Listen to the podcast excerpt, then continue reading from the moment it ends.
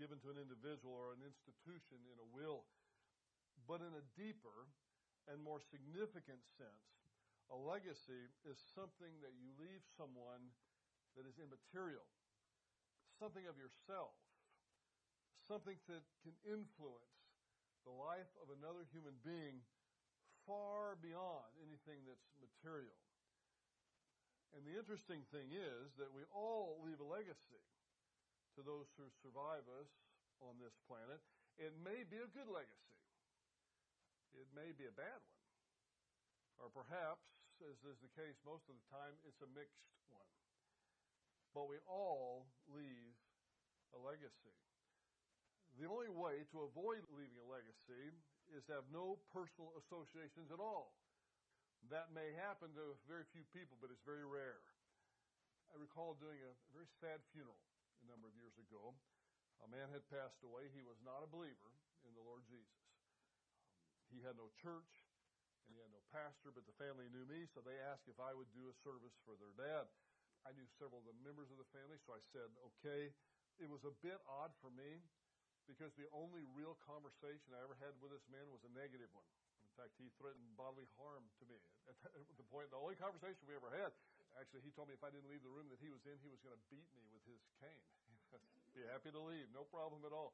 I wanted to make sure the family knew that this man would probably be turning over in his grave if he knew that I was the one that was going to do his funeral, but they said they had nobody else. The fellow was not very well liked.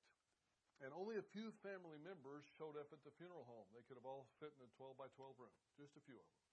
And as I do, it's my custom, I asked a, couple of the people that were more prominent members, and the only reason I said the people who were more talkative and would like to speak about it. So I, I pulled them in another room and I said, Is there anything special you'd like me to say about your dad? That's when I found out he absolutely was not a believer in the Lord Jesus. And they said, Well, we can't really say anything spiritual. I said, Well, okay. Was there anything about him that you or the grandkids, you know, particularly enjoy, that you particularly liked? Usually you hear things when I ask people like that. You, you hear, well, yeah, you know, Dad used to like to take us fishing, or he loved his kids. You know, he might have been kind of gruff, but he loved his kids. Or he was a great carpenter and he used to make me things. I remember the time he made me that chair. Or he was a really hard worker. Something, anything. Give me something to work with with his funeral.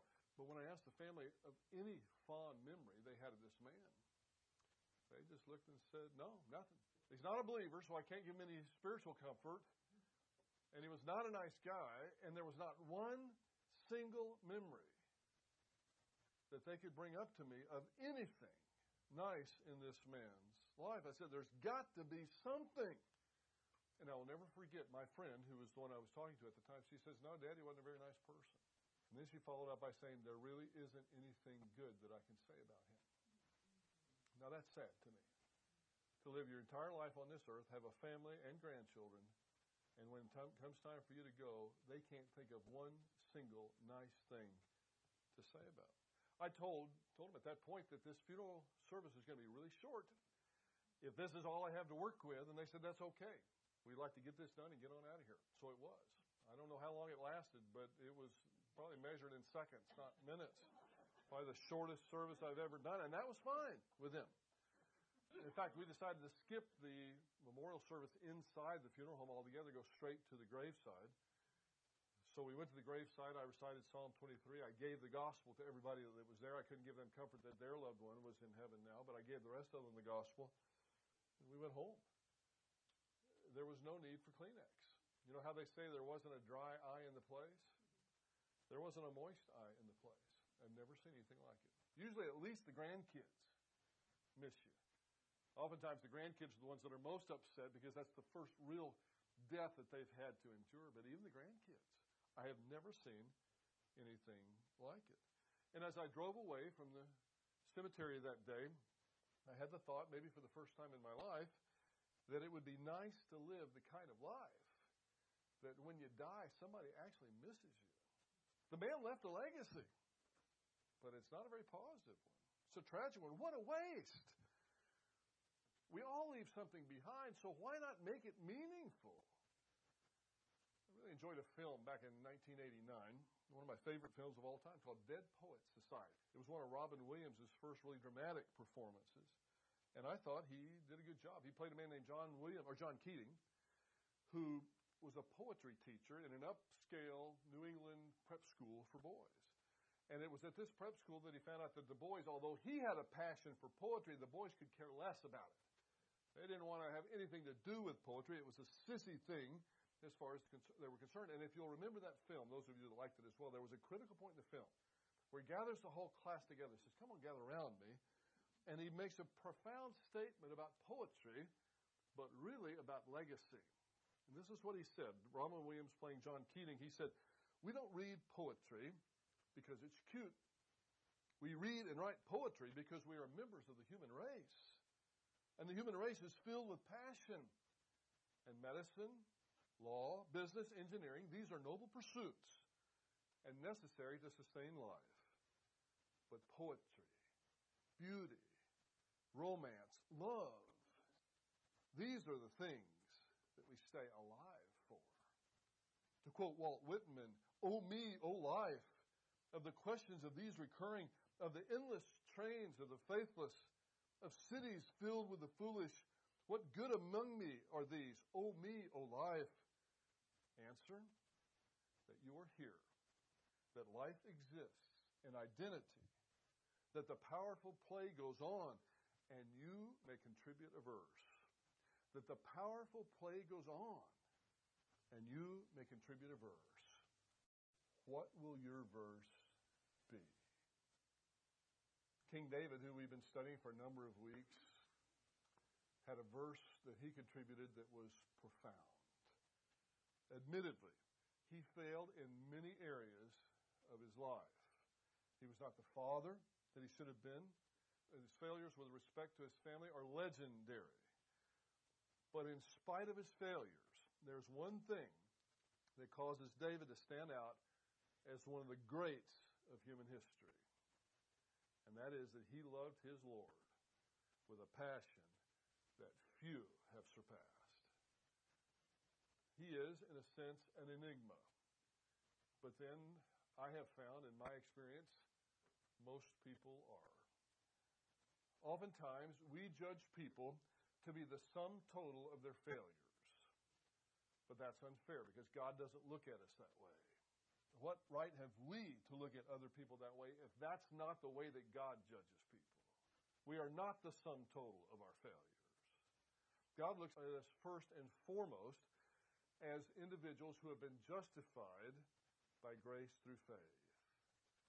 Our failures were dealt with on the cross. That's not to excuse them. It's not to deny the reality of the temporal consequences of those failures. But far too often we, as Christians, are too quick to pounce on the failures of others, while at the same time deeply desiring mercy for ourselves. All of us need mercy. All of us. No exceptions. As chapter 2 of 1 Kings opens, we find that David's time has come. It will for all of us, you know. Sooner or later, our time will come. In chapter 2, verses 1 through 4, the text reads this way As David's time drew near, he charged Solomon his son, saying, I am going the way of all the earth. Be strong, therefore, and show yourself a man. That could also be translated, grow up. It's time now to grow up, Solomon. And keep the charge of the Lord your God to walk in all his ways, to keep his statutes, his commandments, his ordinances, and his testimonies, according to what is written in the law of Moses, that you may succeed in all that you do and wherever you turn, so that the Lord may carry out his promise, which he spoke concerning me, saying, if your sons are careful of their way to walk before me in the truth with all their heart and with all their soul, you shall not lack a man on the throne of Israel. David first recognizes that he's about to die, and he's, he's telling Solomon, even as a young man, you're going to die too someday. Probably the second most odd funeral I ever did was for a young man who had committed suicide by playing Russian roulette. He was not a good human being either. It was, it was a very strange thing. But to make matters worse, as I was sitting there trying to gather my thoughts before I did an evening service. There was going to be one in the evening and then one the next day. The funeral director came up to me and said, We have a problem. We have a problem. And I said, Well, what's the problem? He said, A second wife has shown up. And the first wife doesn't know about the second, but the second knows about the first. And I said, Guess what? I don't hardly know this family. You got a problem. I don't have a problem. I'm out of here. But I didn't leave. I stayed, and it was it was uh, very bizarre. You had one family and the kids on the one side of the aisle, and the other one on the other side of the aisle, and you had a bunch of, if I might just be crude and call them punks. The crowd that he hung out with was a bunch of punks, and that's the one message I gave them that night: that you think you're invincible, just like this guy right here did that he can put a gun to his head and spin the chamber and think that he's not going to die. You think you're invincible, but you're not. There will come a time when you'll be laying in a casket just like him. Now, are you ready for that day? Because he wasn't. He wasn't ready. Are you ready? The fact is, David tells us right up front that all of our days are going to come to an end one time or another. And we need to be ready. His charge can, to Solomon actually comes in two parts. First, concerning Solomon's spiritual life in verses 1 through 4. And this is by far the most important aspect of the legacy that David will leave. And the second is his charge with respect to Joab, the sons of Barzillai, and then to Shimei in chapter 2, verses 5 through 12. David knows all too well the perils of living life outside of the plan of God it's painful enough when that happens to each of us on a personal level. But David was the king. So when he lived his life outside of the plan of the purpose of God, the pain that he experienced was multiplied exponentially as it was suffered publicly. His charge to Solomon that I just read echoes Deuteronomy chapter 17, verses 18 through 20, which demonstrate that David was familiar with Torah, or the first five books of the Old Testament. If you'll read along with me in Deuteronomy chapter 17, the text reads this way in verses 18 through 20. Now it shall come about when he sits on the throne of his kingdom, he shall write for himself a copy of this law on a scroll in the presence of the Levitical priest. Let me pause and just break into the context here. Moses is acknowledging that there will be a point in time when Israel has a king. When he writes this, Israel didn't have a king. So he's saying, for that future time when Israel has a king, the first thing that the king should do when that king comes and sits on his throne is he shall write for himself a copy of this law on a scroll in the presence of the Levitical priests. You get the impact of that? It's like it's like he, the king's responsibility was to take the first five books of the Bible and in front of the Levitical priest, he was to write it out for himself. And that way they knew the king knew the law. And David is telling us by the charge that he gives to Solomon here that he indeed does know the law. And it shall be with him, and he shall read it all the days of his life, that he may learn to fear the Lord his God by carefully observing all the words of this law and all of these statutes, that his heart may not be lifted up above his countrymen, and that he may not turn aside from the commandment to the right or to the left, in order that he and his sons may continue long in the kingdom in the midst of Israel. Unfortunately, that didn't happen very often. Most of the time, the kings didn't do that. In fact, it may have been David, might have been the only one. Uh, we don't have any record of David even doing it. But the, what he tells Solomon here is a direct allusion to what Moses had written in Deuteronomy chapter 17. Proverbs chapter 4, verses 3 through 9 indicate that David did spend some time with Solomon. He may not have spent much time with the rest of his kids, but he got it right at the end. And when, when the time came, he does spend time with Solomon, teaching him the way of the Lord. If David would have done that with his other kids, no telling how his life would have been different. But he didn't. David leaves Solomon a very wealthy man, extremely wealthy. And then Solomon's going to go on to become even more wealthy. So he leaves him wealth, but he leaves him something that's far more valuable than all the gold and silver that he left him. And that was a spiritual legacy. So many of us spend the bulk of our lives saving and investing for the future, knowing all along that the probability is that we personally will never spend most of the money that we're saving and investing. Most of it's going to go to our spouses or our kids or our grandkids. That's the way it's designed. That's a noble thing. That's what we've wanted all along. We want their lives to be easier. There's something good in that. There's something noble in that. But a financial legacy without an overriding spiritual one is as empty as Minute Maid Park has been this summer at the Astros games. It wasn't very long ago, just two, three, four years ago. You go to an Astros game, especially in August and September, you couldn't get in there. They were sold out. And then when you did go, every pitch, they were just screaming and yelling. There was such excitement.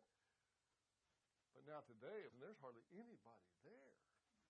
It's empty. There may be a few people walking around, but it's basically empty. And that's the distinction I'm trying to draw tonight between a strictly financial legacy that you leave your family or a spiritual legacy. Again, I'm not arguing against the financial legacy. Of course, do it. Make sure your finances are in order. That's a responsibility you have of being a good steward of what He's given you. But don't do it in lieu of the spiritual legacy. Financial legacies are nice, but we all know kids who don't have the capacity to enjoy financial prosperity. And then, upon receiving a great deal of money at the death of a parent or parents, they immediately break bad instead of breaking good. When I had first started college, we had some friends that were pilots. And the mother and the father and the oldest son took a trip one day from, or started a trip from Lafayette up to North Louisiana in order to pick up the youngest son at a camp. Well, they just, even though two of the three in there were pilots, something had, was, was not checked properly ahead of time. And so there was a mechanical problem in the plane. They did the best they could to land the plane on a golf course, and they almost made it. One last tree, but they didn't. And the landing gear clipped the tree, the plane flipped over on the fairway, and all three were killed. In fact, the only one really left in that family was the boy, who was about 15, that they were going to pick up, and the wife of the son, who was an adult son that was actually, I think, flying the plane. Only two people that left. Basically, what I'm saying is that boy was left alone because the young girl that was only 21 herself, she couldn't help take care of the boy. One thing I remember about that, though, is the boy was left with a great deal of money. Probably had more money soon as that will was read than he ever has had the, another day in his life. But I also know this. Unfortunately, he was left with no spiritual legacy at all. He had no capacity for the money on a human level. He had no capacity for what was in front of him. And I know it's very hard for any 15, 16 year old. I'm not, I'm not saying this is an easy thing, but he had no capacity, got into drugs, got into crime. Even though he didn't need the money, he got into crime. It was just a terrible thing. He ended up in jail. And then we kind of lost track of him after that. It was a terrible thing. A financial windfall might actually get somebody in trouble. And it did with this young boy. But a spiritual legacy will never get anyone into trouble. And again, please don't misunderstand me. I don't say this to discourage you from any way in taking care of your financial legacy to your offspring or to your spouses. My point is this that it's far more important to leave a spiritual legacy to those who survive you than a financial one. As, as significant as the financial issue is, it's far more important. I would almost say infinitely more important, and I don't think I would be exaggerating, to leave a spiritual legacy. We must invest not simply in stocks and bonds, but also in the lives of those that we love. It takes time and effort to leave a spiritual legacy.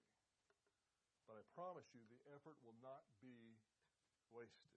One more note here. You can't wait until your deathbed in the final minutes of your life and call your kids around you and say, hey, listen, I got something to tell you.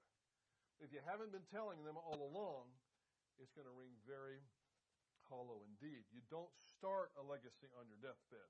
You begin a legacy on the sofa at home with your daughter, or later on, maybe with your grandson, sitting on your knee while you're reading them Bible stories.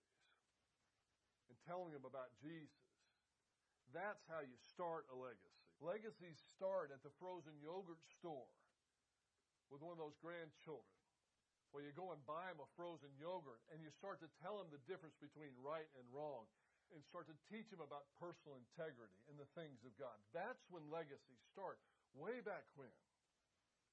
We can't wait until our deathbed to start legacies.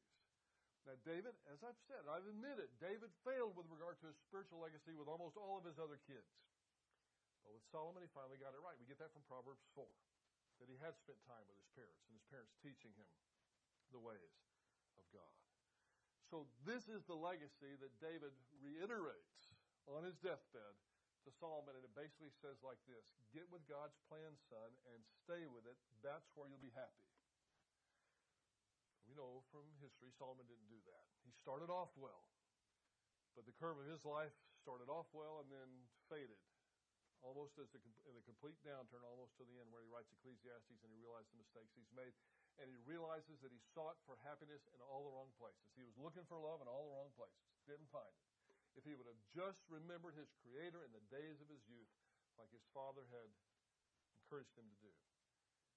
This is the spiritual legacy that David leaves, at least this one boy, Solomon. Now remember, Solomon is about 20 at the time that David dies. So he at least leaves the spiritual legacy and Solomon gets started off on the right foot. You know, you can leave a spiritual legacy to your kids and to your grandkids and to the people that you love. You can't live their lives for them. Even though sometimes we'd like to, wouldn't we? We see our kids making mistakes. We see our grandkids doing things we wouldn't want them to do. And we can't live the life for them. All we can do is give them a start.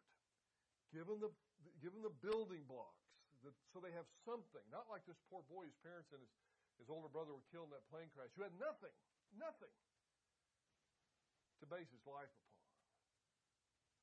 Well, now, as we conclude this, some advice on how to handle certain individuals. David's not stopped with just the spiritual advice, but he does give some advice on how to handle certain individuals. In verses 5 and 6, now you also know what Joab the son of Zeruiah did to me, and what did to the two commanders of the armies of Israel, to Abner the son of Ner, and to Amasa the son of Jether, whom he killed. He also shed the blood of war and peace, and he put the blood of war on his belt above his waist and on his sandals and on his feet, meaning he just covered in blood. So act according to your wisdom, and do not let his gray hair, gray hair go down to Sheol in peace. Well, Joab has, of course, been one of the most intriguing characters in all the Davidic narratives. He's David's nephew, although he's probably about the same age as David, if not even a little older than David. And Joab has had his moments of intense loyalty. But then he's had other moments where you wonder, what in the world is he thinking? He does stuff that, that just, if it was anybody else in David's army, he would have been dead. David could handle Joab. David was every bit as tough as Joab, mentally, physically. He was the warrior that Joab was. He knew him, they had grown up together. He could handle him, but he knows that young Solomon's not going to be able to. There's no way this 20 year old son of his is going to be able to handle Joab, and who was actually his much, much older cousin. If Solomon is going to reign in peace, Joab's going to have to go. I want you to turn to later in the chapter with me. We're going to skip over a couple things. Let's see what happened to Joab.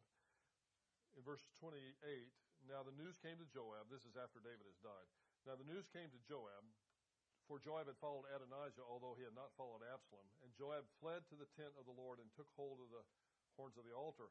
And it was told King Solomon that Joab had fled to the tent of the horn of the Lord, and behold, he is beside the altar. Then Solomon sent Benaiah, the son of Jehoiada, and saying, Fall upon him. So Benaiah came to the tent of the Lord and said to him, Thus the king has said, Come out. But he said, No, for I will die here. And Benaiah brought the, the, the king the word, saying, Thus spoke Joab, and thus he answered me. And the king said to him, Do as he has spoken, and fall upon him, and bury him, that you remo- may you remove from me and my father's house the blood which Joab shed without cause. And the Lord will return his blood on his own head, because he fell upon two men more righteous and better than he, and killed them with a sword, while my father David did not know it. Abner son of Ner, commander of the army of Israel, and Amasa son of Jether, commander of the army of Judah so shall their blood return on the head of Joab and on the head of his descendants forever.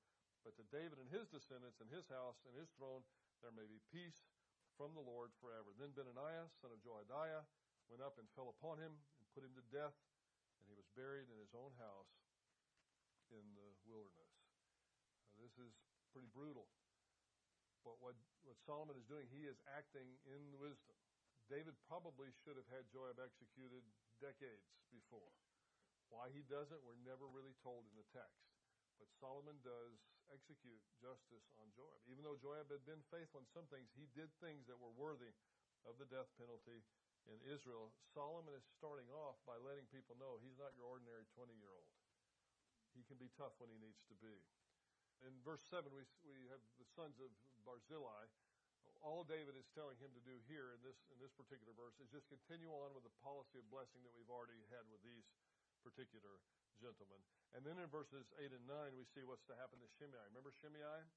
The guy that cursed David when he's on his way leaving in the Absalom revolution? In verse 8, And behold, there is with you Shimei, the son of Gera, the Benjaminite of Bahurim. Now it is he who cursed me with a violent curse on the day I went to Mahanaim. But when he came down to me at the Jordan, I swore to him by the Lord, saying, I will not put you to death with the sword. Now therefore, do not let him go unpunished. For you are a wise man, and you will know what you ought to do to him, and you will bring his gray hair down to Sheol with blood. This reads like a Mario Puzo novel, doesn't it? But this is the word of God, and this is there is no indication here at all that David's telling him to do the wrong thing. Shimei was deserving of death, but upon returning from the Absalom revolution, if you'll recall that lesson, Shimei apologizes to David and begs for his life, and David says, "Okay, I won't kill you." You need to listen very careful when David says, I won't kill you. Doesn't say somebody else is not going to kill you. But he said, I'm not going to kill you. So he calls upon Solomon to use his wisdom that God's going to give him to hand out the appropriate punishment. What happens is Solomon calls Shimei, and he tells him essentially that from here on out, after David dies, after David has died, you're going to be on, under house arrest in Jerusalem. You stay in Jerusalem, you're going to be fine. You cross the brook Kidron, and you're dead. That's what he tells him. Now, the purpose of that is that keeps Shimei from hooking up with his Benjaminite buddies. Remember, he's of the tribe of Benjamin. It keeps him from making any kind of political alliance that could overthrow Solomon. And then, if we skip again ahead to verses 39 through 46, we'll see what happens to Shimei in chapter 2. Then it came about at the end of three years that two of the servants of Shimei ran away to Achish, son of Maachah, king of Gath, and they told Shimei, saying, Behold, your servants are in Gath. Then Shimei arose and saddled his donkey and went to, Gath to Achish to look for his servants, and Shimei went and brought his servants back from Gath. You think it's only been three years? You think Shimei forgot where he was supposed to be? I don't think so. If you're under house arrest and you know you can't leave Jerusalem, he knew that he wasn't supposed to leave Jerusalem. So he's openly rebelling against the king by doing this. And given his history, Solomon has every right to think that he's going to do it again. In verse 41, and it was told Solomon that Shimei had gone from Jerusalem to Gath and had returned. So the king sent and called for Shimei and said him, Did I not make you swear by the Lord? And Solomon warn you, saying, You will know for certain that on the day you depart and go anywhere, you shall surely die. And you said to me, The word which I have spoken is good. So he agreed to all that. Verse 43, Why then have you not kept the oath of the Lord and the command which I laid on you? The king also said to Shimei, You know all the evil which you acknowledge in your heart which you did to my father David. Therefore the Lord shall return evil on your head. But King Solomon shall be blessed, and the throne of David shall be blessed forever. So the king commanded Benaiah, the son of Jehoiada, and he went out and fell upon him so that he died. Thus the kingdom was established in the hands of Solomon. Then in verses 10 through 12, we have a report of the death of David. It's reported without much elaboration at all. Then David slept with his fathers and was buried in the city of David. And the days that David reigned over Israel were 40 years. Seven years he, re- he reigned in Hebron, and 33 years he reigned in Jerusalem. And Solomon sat on the throne of his father David, and his kingdom was firmly established. David took over the kingdom when he was 30. He died when he was 70. But there's one final problem that must be addressed and that's the situation with his older brother Adonijah. You'll recall in one of our last lessons that Adonijah had led a rebellion against his father David, much like Absalom had tried to do. Adonijah's rebellion didn't go anywhere because David found out about it through Bathsheba. But nevertheless, he led this rebellion. Now that David's dead, Adonijah is going to try to pull a fast one on Solomon. He's going to take advantage of his what he thinks is his naivete. So he goes to Bathsheba and he asks for Abishag the Shunammite. You remember who she was? You, will recall that this Abishag the Shunammite is a very beautiful young girl, and she was the one that warmed David's bed when he became ill toward the end of his life. She was not his wife, and the text makes sure that we know that there was no physical intimacy between David and Abishag. Nevertheless, this was a power play on the part of Adonijah in order to get an upper hand on Solomon. But Solomon sees through the ruse, and he has Adonijah executed. Because, see, if Adonijah can take something that belonged to David, she wasn't a concubine, she wasn't a wife, but in the position that she had been placed in, she was she still had some intimacy with David, although it wasn't a physical type of intimacy. It still was a violation of the culture at that time for the son to want someone who had been with the father, even in that way. Bathsheba says okay, and it would probably be Bathsheba's tendency to say okay because what's what's the big deal? Solomon doesn't want this girl. Why not why not just give this girl to Adonijah? Let's be done with it. Let's make everybody happy. Well, that's not what happens. As soon as Solomon finds out about that, he has Adonijah executed because he knows what Adonijah is trying to do. It's really a ruse in order to try to take the kingdom. And all this intrigue which again I admit reads like a Godfather Mario Puzo novel. In fact, I've often wondered if Puzo hadn't read some of these texts to get some of his ideas for what happens, especially at the end of Godfather 1 and Godfather 2. But what's really happening here, unlike Michael Corleone, Solomon is really maintaining the integrity of the Davidic covenant by doing these things. When we were first introduced to David, he was faithfully caring for his father's sheep in the fields outside of Bethlehem. Our final glimpse of David was of an old man, an aging king, giving counsel to his young son on how to deal with those who would attempt to end the young man's life after David went the way of all the earth. In between those two scenes, David lived one of the most remarkable lives that has ever been lived on this planet. It was not a perfect life. No one who has ever studied David would even pretend that it was a perfect life. And I suspect that David himself would laugh hysterically at the notion that he approached anything of perfection. It seems, though, that David lived every aspect of his life with uninhibited passion. Oftentimes that was a positive thing but then there were times when it certainly was not. David was a faithful shepherd of those few sheep in the wilderness. He was a musician in the court of the king, a fearless warrior, a desperate fugitive, and the king against which all other kings in Israel will be evaluated right up until the time where the King of Kings and Lord of Lords reigns on the millennial throne. Above all, he was a man who loved God with an intensity that few people have ever matched. At the same time, David often allowed his intensity or the intensity of his passions to take him down roads that he probably never thought he would go. He could be vindictive. He could be conspiratorial. He could be hot tempered. And he could be neglectful of those who needed him the most when they needed him the most his own children for all of his greatness on the battlefield and the throne room, he was by all accounts, at least up until the very end with Solomon, he was by all accounts a very poor father.